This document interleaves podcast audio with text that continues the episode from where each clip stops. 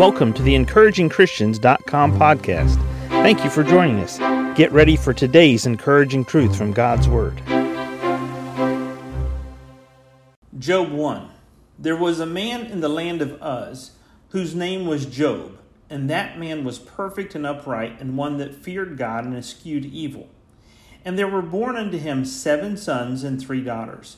His substance also was seven thousand sheep and three thousand camels and five hundred yoke of oxen and five hundred she-asses, a very great household, so that this man was the greatest of all the men of the east.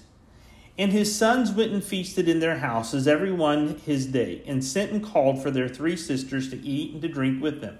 And it was so, when the days of their feasting were gone about, that Job sent and sanctified them, and rose up early in the morning, and offered burnt offerings according to the number of them all. For Job said, "It may be that my sons have sinned and cursed God in their hearts." Thus did Job continually.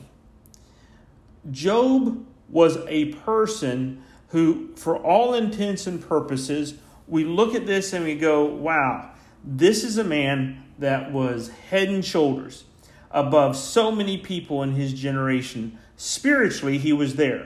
He was there financially. He was there with wealth. But spiritually was the main thing. Do you remember Solomon? Solomon didn't even count the silver in his kingdom because God had blessed him with such abundance of wealth. Daniel, spiritually, going to the lion's den, spending the night there, and walking out the next day unhurt in any way, shape, or form. Spiritually, what is it about these people that God used in such a phenomenal way?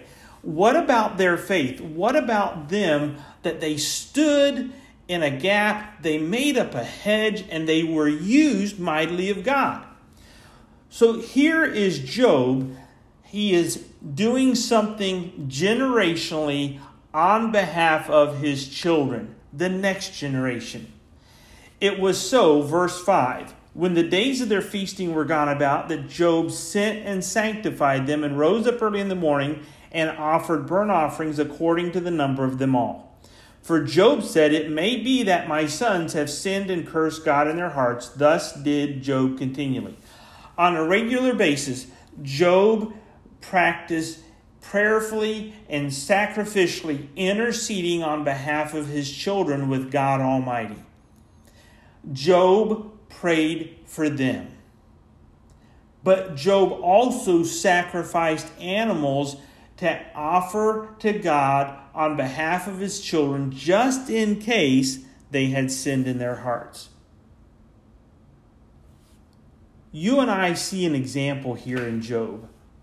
Job spiritually stood in the gap on behalf of his children. Now, anybody can make a decision that they're going to intercede and stand in the gap on behalf of their children.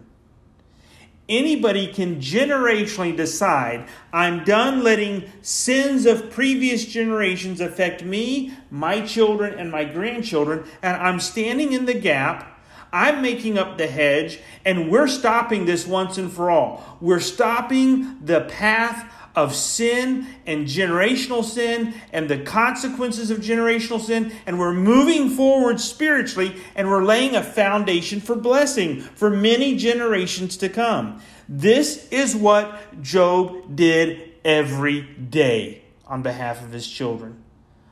Aren't your children, aren't my children as important to us right now as Job's children were to him back then?